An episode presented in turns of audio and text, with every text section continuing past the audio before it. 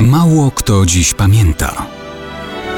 Datownik historyczny prezentuje Maciej Korkuć.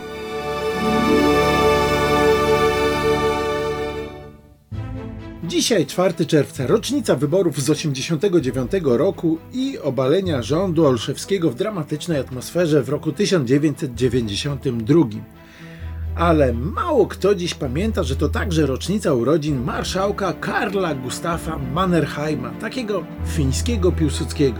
Zresztą Mannerheim, tak jak Piłsudski, urodził się w roku 1867. Byli więc rówieśnikami. Mannerheim był dokładnie pół roku starszy od Piłsudskiego, ale jego droga na główne karty historii Finlandii była zupełnie inna. Kiedy Piłsudski był na Sybirze i w konspiracji, Mannerheim piął się po szczeblach kariery wojskowej. On ukończył Mikołajewską Szkołę Kawalerii, służył w Aleksandrowskim Pułku Dragonów w Kaliszu, dowodził korpusem kawalerii w czasie wojny rosyjsko-japońskiej.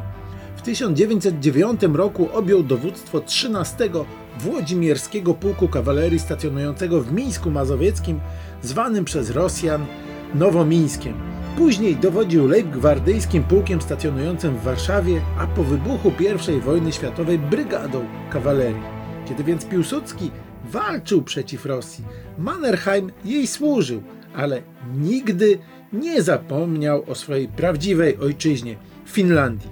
Dlatego w roku rosyjskich rewolucji z wojska odchodzi i staje na czele oddziałów fińskich. W grudniu 1917 zostaje ogłoszona niepodległość Finlandii, dotychczas włączonej w granice Rosji. Mannerheim zostaje regentem, zwalcza skutecznie fińskich bolszewików. Startuje w wyborach prezydenckich po ogłoszeniu republiki, ale bez powodzenia. W dwudziestoleciu międzywojennym przewodniczy Radzie Obrony Państwa. Buduje linię umocnień na granicy z Sowietami. Piłsudskiego przeżyje o 16 burzliwych lat. To Mannerheim w 1939 roku będzie dowodził armią Finlandii, stawiającą skuteczny opór agresji sowieckiej. Finlandia ochroni niepodległość, ale będzie musiała się pogodzić ze stratami terytorialnymi.